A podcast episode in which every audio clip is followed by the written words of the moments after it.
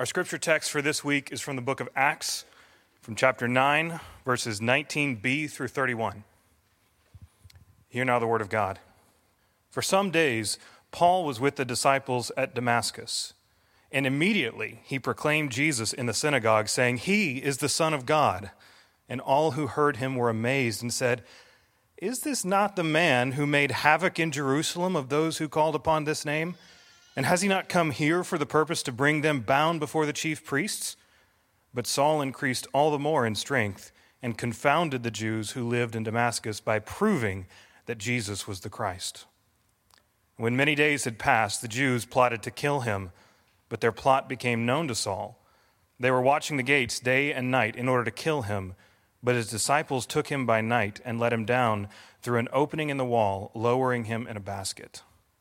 And when he had come to Jerusalem, he attempted to join the disciples, and they were all afraid of him, for he, they did not believe that he was a disciple. But Barnabas took him and brought him to the apostles, and declared to them how on the road he had seen the Lord who spoke to him, and how at Damascus he had preached boldly in the name of Jesus. So he went in and out among them at Jerusalem, preaching boldly in the name of the Lord, and he spoke and disputed against the Hellenists, but they were seeking to kill him. And when the brothers learned this, they brought him down to Caesarea and sent him off to Tarsus. So the church throughout all Judea and Galilee and Samaria had peace and was being built up. And walking in the fear of the Lord and the comfort of the Holy Spirit, it multiplied. This is God's word. You may be seated.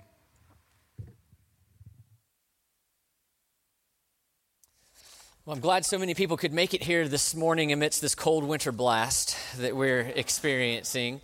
And I, a number of people have enough have commented. Yes, it is darker on stage. Apparently, I, we have a major light malfunction that will probably require a whole new board.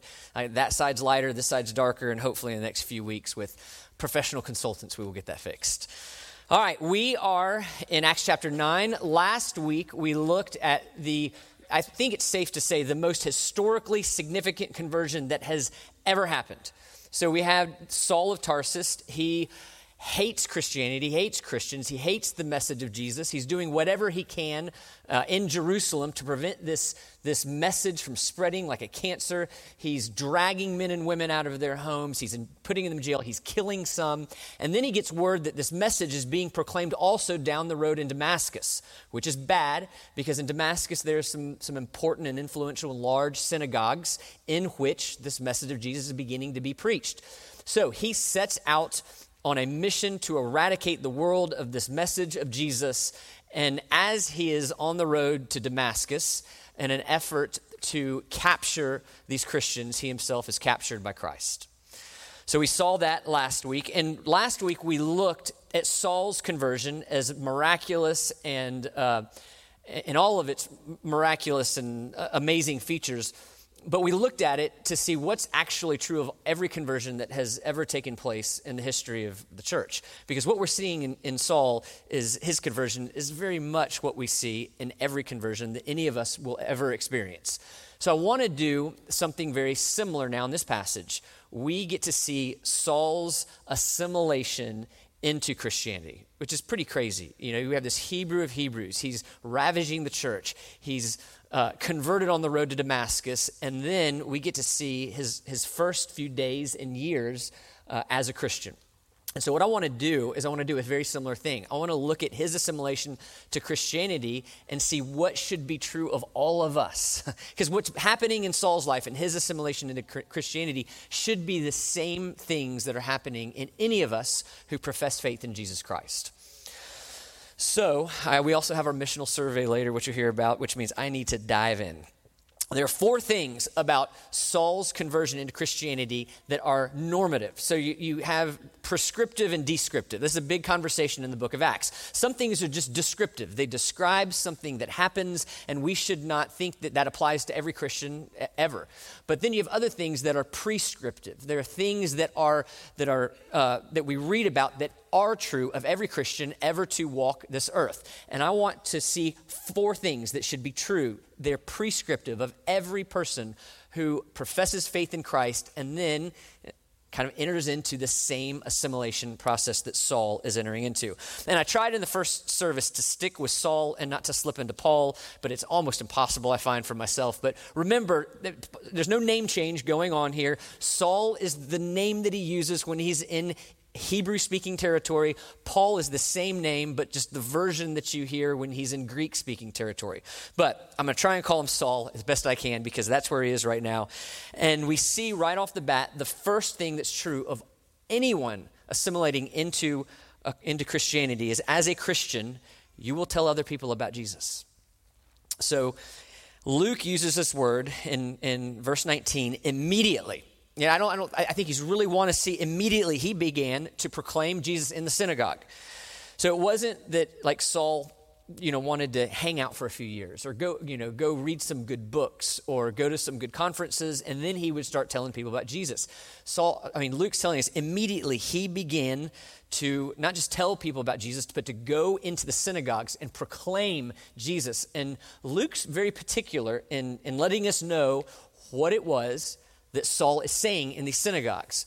He says he's going into these synagogues and proclaiming that Jesus is the Son of God. That's important because in the Gospels, this term Son of God is, happens very frequently. This is the very first time that it happens in the book of Acts. Luke is wanting us to know what it is that Saul's saying. He's saying, he's preaching Jesus is the Son of God, he is the Messiah, he is the anointed one. And so I, I'll admit, even though I'm making a, a, push to say that immediately he was telling people about Jesus, I will admit he has a leg up on most of us as a brand new Christian. Remember, he was a Hebrew of Hebrews. He knew his Old Testament backwards and forwards. He'd forgotten more Old Testament than I'll probably ever learn. But he knew, because he knew the Old Testament, that Scripture foretold of a Messiah. He knew that, that it said there would one day be this anointed one who would be the ultimate fulfillment of all of God's promises, who would redeem all of God's people, and who would be a blessing to the nations. He came into faith knowing that, having that expectation.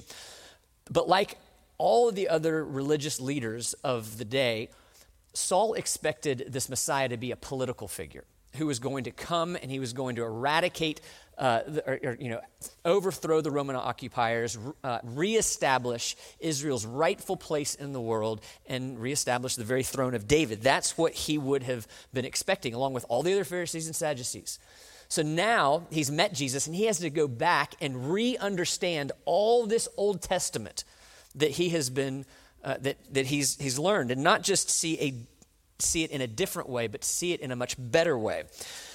I think he almost immediately re understood that everything in the Old Testament, ultimately, it's not pointing to, to someone who was going to overthrow Rome, it was pointing to this Jesus and doing so in a really clear way. He would have understood that Jesus is the better prophet. The Old Testament prophets, they come to proclaim judgment on a people who had uh, transgressed the covenant that God had with Israel. Now, Jesus, the better prophet, is bringing a new covenant through which we have eternal life. He sees that Jesus is the better priest. You remember a priest in the Old Testament was someone who was a go between between God and his people. But all these priests were limited because they were sinful. because they were sinful, they, they couldn't perfectly empathize with humanity because they, these priests would get jealous. They might get angry. They were short on patience. That's not Jesus.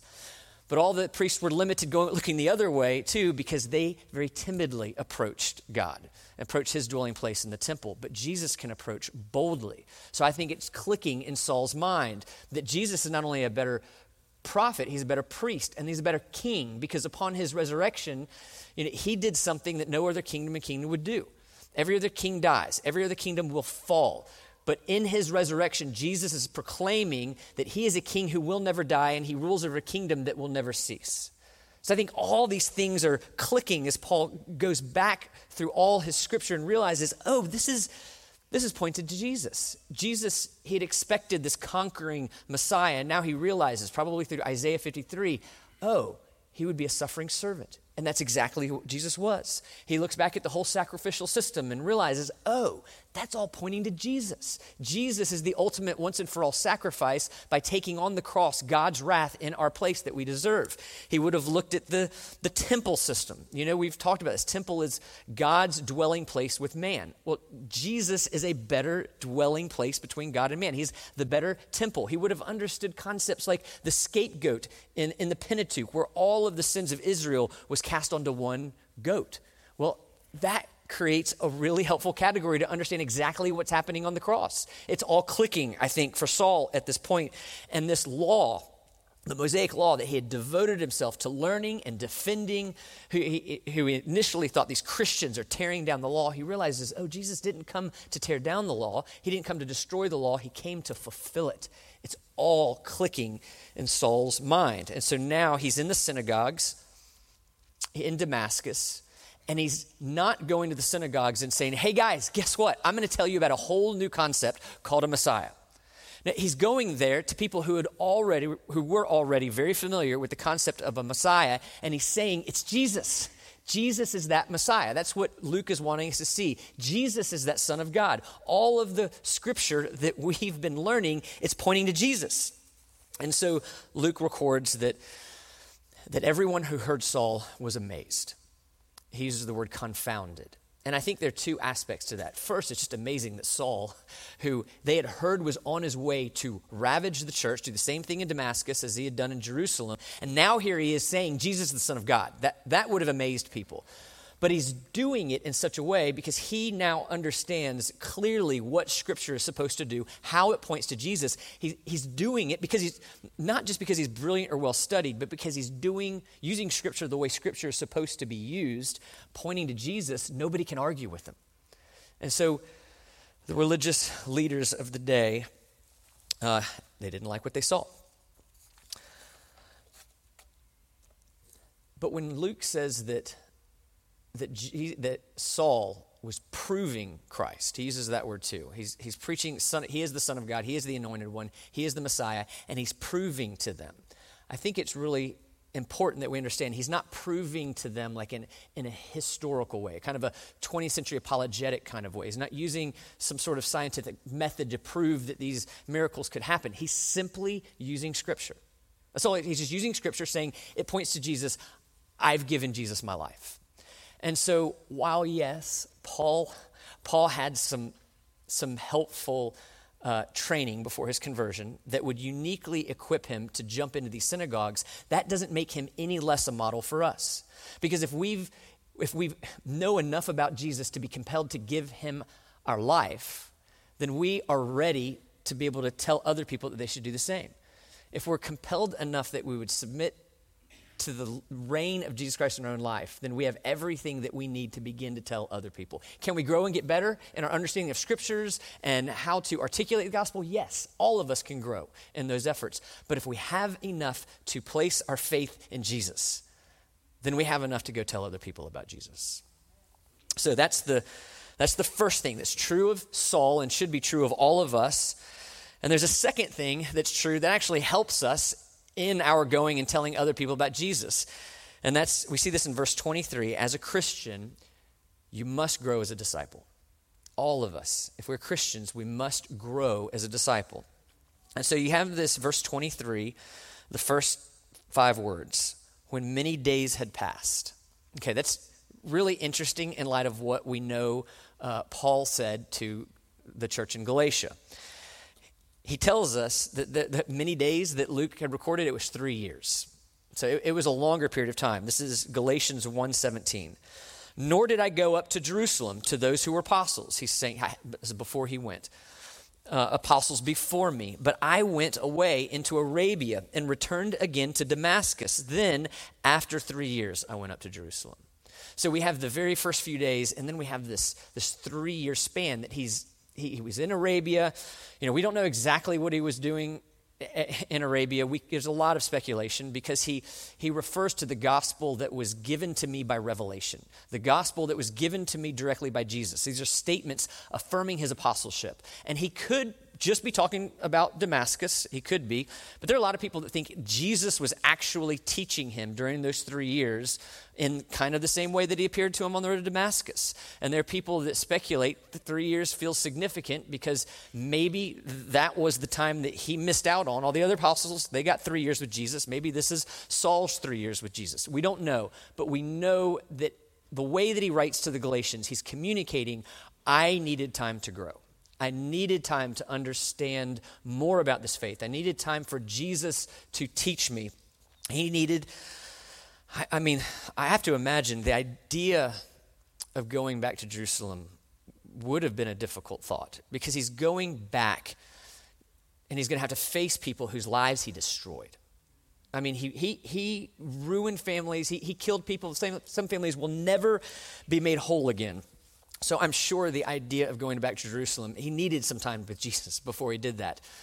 But what wasn't happening, Paul wasn't remaining quiet about Jesus. This wasn't, I'm just going to sit in my isolation for, for some time until I'm ready to go out and be a Christian. We actually know that Paul was so evangelistic in his time in Arabia that the king was threatening to kill him, and that's why he's back in Damascus. so he's still telling, about, telling people about Jesus, but there's this sense before I go to Jerusalem, I have to understand this faith better. He needed some time because of his unique calling to grow in his knowledge and understanding of Jesus Christ. So, if that's true of Saul, how much more true is that going to be of all of us? And, and it could look different for different people because of our unique context we always have seminary students. And we were planted on a seminary campus. For 30 years, we've had seminary students here, and we're very thankful for that stewardship. And so, for people who are called into a vocational ministry, especially pastoring, seminary is a great kind of three year time of preparation to grow in your understanding and knowledge of the faith. So, that's, that's a good thing. But most of us are not called to vocational ministry, but we're still called to grow in our becoming uh, disciples of Jesus. So, what are you doing to grow in your faith? I mean, the growth is the thing. Can we, can we look back two years, three years, five years, and see growth in our faith and, and see the things that God's been doing to make us more into his image? And, and if you look back and it doesn't look a lot different, I'm not trying to shame anybody, but I'm pushing you toward a plan to grow in your faith. And so this, this could look a lot of different ways. I mean, the most basic is what's your reading Bible plan, your Bible reading plan. I mean, there, there, are a lot of good plans online. A lot of us follow the Gospel Coalition's Bible reading plan, but any almost pretty much any Bible reading plan out there is better than no Bible reading plan. So, what are we doing to get connected more to God's people and the church? Things like community groups and formation groups and equipping hours. Is worship a priority for us? Uh, discipleship looks different. Growing in becoming disciples is different for everybody, but it does, it does require a plan. It, it requires this knowledge that just in the same way that Saul had to grow in his understanding of being a disciple of Jesus, so must we. And you know, there are, there are some converts that uh, just come out of the gate fast. some zealous, usually young men. They're converted, they're in their young 20s. They want to go out and conquer the world, plant a church, pastor a church, start a new ministry. And often God says to those people the hardest word that we could possibly hear wait. I mean, he, he's telling Saul to wait in some way. And this is, and it's worth noting, he's wait for these, these three years, but it would be 11 more years after that before he starts his missionary journeys. So there's a lot of waiting here for Paul. And this is coming from somebody that does not like to hear wait. You know, I, I, when I get an idea, I want it done yesterday. My wife says it is God's grace that when I came to faith, He put me in the other side of the earth for four years. That was needed for me. But waiting can often be the most important thing we do to be able to grow as a disciple, to be able to do a, a, a, uh, to be able to have a special, unique vocational calling in our lives. And the, I think God's given us a little bit of proof of this recently. If you look at the early 2000 church planting I could almost call it a craze, okay? Like, I'm, I'm pro church planting. That's why I hesitate on the word craze because it sounds like I'm against it. But in the early 2000s, you had all these 20 something Gen Xers who were inexperienced, no training, couldn't hear wait, going and planting churches, and not many of them ended well. I mean, if you think about any of the, the Gen X early 20 church plants from the early 2000s, how many of them are, are going well now? In many cases, those that actually did take hold and grow, the church outgrew the discipleship of the pastor. And of course, the, the quintessential uh, example that everybody's listening to on podcast is Mars Hill, and the rise and fall of Mars Hill. But, so, what does it look like for us? I want to flip this around a little bit and ask us how are we doing also at helping other people to grow? What are we doing? Because in this passage, you know, Saul comes in both to Damascus and then we'll see in a minute Jerusalem. And everybody's scared of him. You know, this is Saul the terrorist, not the Apostle Paul. And it takes someone, in, the first example is Ananias, going to him to help bring him into the community so that he can grow in his discipleship. So not only is there an emphasis on us taking the responsibility to come up with a plan that we might grow, there's also us taking the responsibility of others in our midst to bring them in and help them to grow. And so Ananias took this terrorist and he brought him into the church. And, you know, I, probably the, the best way I can think to describe it is some sort of risky sacrificial hospitality. I think that's what you see the church practicing. Now, I'm not saying you need to go find a hitchhiker and bring him into your home. I did that in college one time and rightfully freaked all my roommates out. And I don't think that the that, that um, I don't think the disciples here are bringing Saul around their children in these early days. I mean, there's a wisdom here, but there is a risk. They're bringing him in that he is in a home of sorts, and they're talking with him because they're wanting to help him grow. So, what does it look like for us? I, it's it, probably there's not going to be the same type of risk as they're taking on with Saul here, but there's a different kind of risk. We're going to risk when we do this in wasting our time maybe with people who, who don't end up wanting to grow the way that we want them to grow. There might be a risk of rejection. We might be a loss of relationship. So there's still risk. It just looks a little bit different than, than maybe we have here. And it certainly is going to mean sacrifice because it's going to mean that we take parts of our schedule, busy schedule, every one of us, and maybe maybe we look at our week schedule and we say, "Hey, this dinner or this lunch or this breakfast, I'm going to carve out to specifically be with people who want help uh, in their own growth in becoming disciples of Jesus Christ. And then, if we are growing in our relationship with Jesus and we're helping others grow in our relationship with Jesus, there's a third thing that's not so fun that should be true of all of us. And we see this in verse 23 through 25 that as Christians, we will be persecuted. We will. And I really struggle, you know, as a 21st century American pastor to stand up and talk to anybody about persecution. Because any of, if any of my brothers and sisters in the global east, if they were to say, Jim, what do you know about persecution? My honest answer is compared to you, nothing. okay, I get it. You have a whole nother level of persecution. But Paul writes to Timothy in 1 Timothy 3:12 and he says all who desire to live a godly life in Christ Jesus will be persecuted. So we need to wade through a little bit about what that looks like in our context. And so first I'm going to go to Paul and then I'll circle back to us. So 3 years have passed. Saul's back in Damascus. We don't know how long he's been back in Damascus. He's teaching the risen Lord Jesus Christ. Jesus is the Son of God. And he is such a threat to the Jews that they come up with a plot to kill him which is really important to note because they don't just kill every single person who teaches something different than, than the Pharisee leadership. There were lots of people who were teaching other things. You always have crazy people in your midst who were teaching things contrary to Scripture. They have Romans in their midst who are absolutely living lives and teaching things contrary to Scripture. You had a, a, a myriad of Greek pagan gods in the mix. They're not looking to kill all those people, but they want to kill Paul, Saul in this context, Saul they want to kill him because what he's doing is a unique threat to their message. He is uniquely going and explaining their scriptures in a way that's pointing to Jesus, and people in mass are saying, I agree with Saul. He's, he's taking their power away. Some would have felt he's taking their culture away, and all they know to do, because they can't convince him from Scripture, because he's, he's winning that debate, all they could do is come up with a plot to kill him. But their plan becomes known again uh, known for the first time, excuse me. And it's really interesting. Do you know that? So there's a group of people who go tell Paul, Saul, Saul, sorry.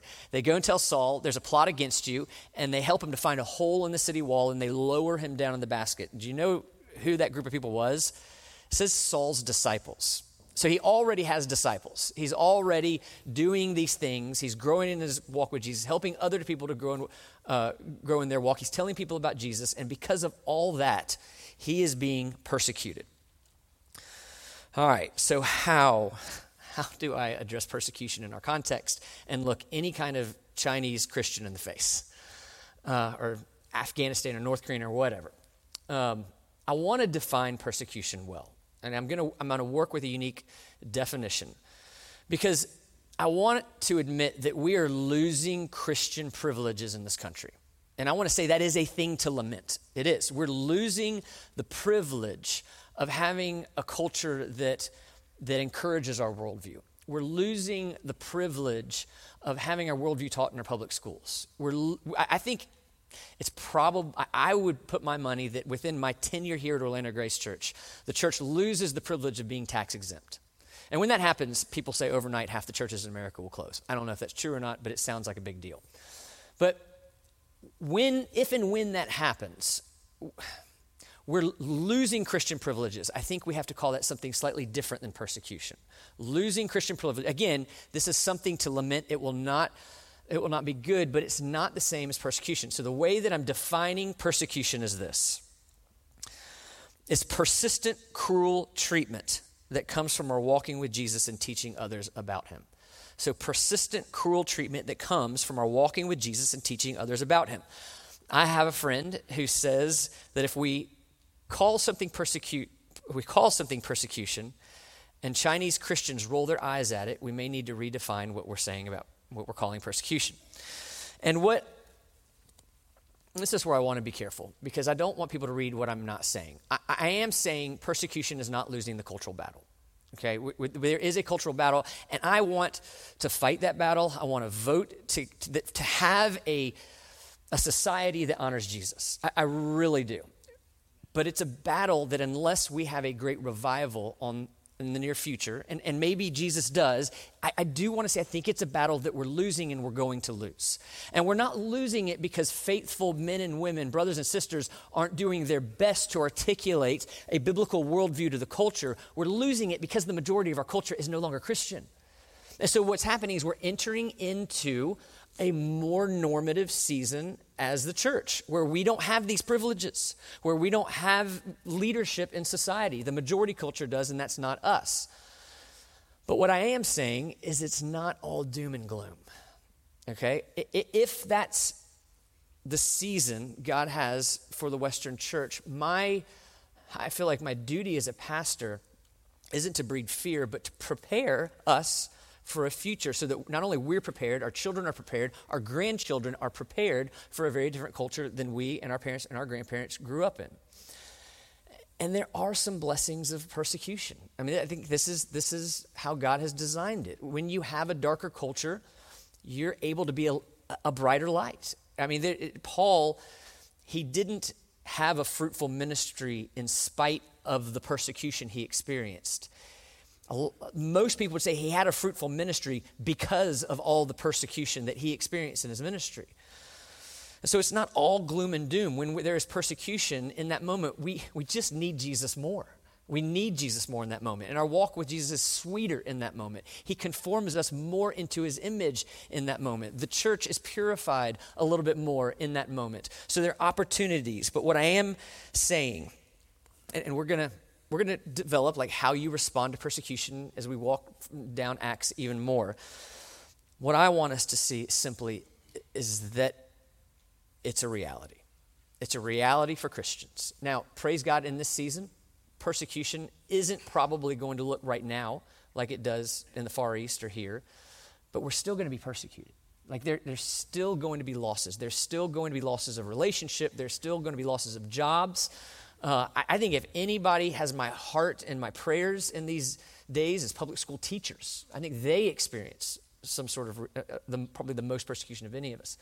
But what I want us to see is that it's normative And if we're not experiencing any persecution of any kind for our faith, again, not looking to shame anybody, but we might need to have a conversation with Jesus if these other things are true as well. If this is supposed to be normative of the Christian experience, why is it not happening?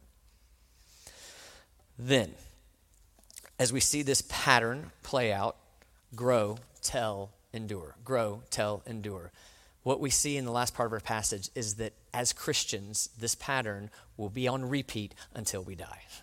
That's the life of a Christian. Grow, tell, endure. Grow, tell, endure. And so we're going to see this really briefly in this last part, 20, verses 26 through 31. We see Paul's desire to grow. He wants to join the disciples. Verse 26, he decides it's time to go to Jerusalem. He is received, unsurprisingly, with some hesitancy. The last time they saw Saul, he was tearing them out of their homes, throwing them in jail, killing their friends. They're not looking at the Apostle Paul, they're looking at the terrorist Saul. They don't know how, how to respond to him, but then we have the sweet Barnabas. So Barnabas plays a similar kind of role uh, in Jerusalem that Ananias plays uh, in, um, in Damascus. Barnabas has this spiritual gift of believing the best in other people. If it doesn't work out, we'll trust God with what happens, but I'm going to choose to believe the best.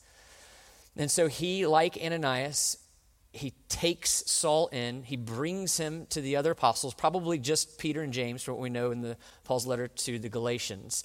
And there is where Saul tells them, I've seen Jesus. I was converted on the road to Damascus. This is what I've been doing for three years. And Paul's deepest desire at this, person, at this moment is just to be connected to this group of believers, to be connected to the church leadership. And they didn't have this word back then, but the word we use now for this is church membership. He wanted to be a part of the church. That's a real part of how you grow. And they didn't have that word because you don't need that word as much in a persecuted society because that creates a more pure form of church because nobody people tend to not join a persecuted group of people voluntarily unless they're really a true believer in what's going on. So we see this desire to grow. Then, secondly, we see Paul is telling people about Jesus. Verse 28, he's now in the main synagogues teaching boldly Jesus is the Son of God. He's doing this in the name of the Lord. He's arguing with the Hellenists. So he's growing, he's telling. And then, third, verse 30, persecution comes again.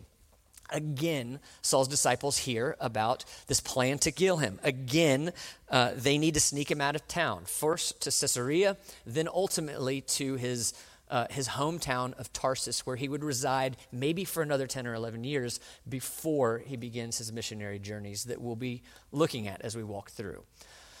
But what I want us to see in the last verse of our passage is the result of this triad. What, what telling and growing and enduring, what they produce. I'm going to tell you before I read the verse because I want you to see it clearly. They produce peace, strength, comfort, and growth. Peace, strength, comfort, and growth. Verse 31. So the church throughout all Judea and Galilee and Samaria had peace. And I need to admit to you, the first time I read that, I was like, I just thought they're like, Saul's gone. we can finally be at peace again. But that's not what's going on. This is an internal peace. This is a peace in their souls. We had peace and was being, the church was being built up and walking in the fear of the Lord and the comfort of the Holy Spirit, it multiplied. So, when Christians grasp this triad, when we embrace telling people about Jesus, growing as disciples in Jesus, when we embrace that we are going to endure persecution and that's okay and God's going to use it, the result is that all of us are conformed more into the image of Jesus Christ. The result is that we are we're more fruitful in the ministry that he calls us to and we're going to have a sweeter relationship with Jesus because we're living in the ways that he has commanded and designed for us to live. So, what I want is for this to be a kind of look in the mirror. All right? So, when we look in the mirror, a, number of things can happen. We, we might look in the mirror and, and like what we see. And, and that's good. Don't, you, you, don't need to be ashamed if you're like, hey, I'm, I'm looking at these two things and I'm feeling like I'm feeling encouraged. Then be encouraged. That's good. For others, you're going to look in the mirror and you're not going to like what you see about your growing, your telling, your enduring. And then there's two ways to respond. We can walk away and be discouraged, or we can decide, I want to see something different in the mirror.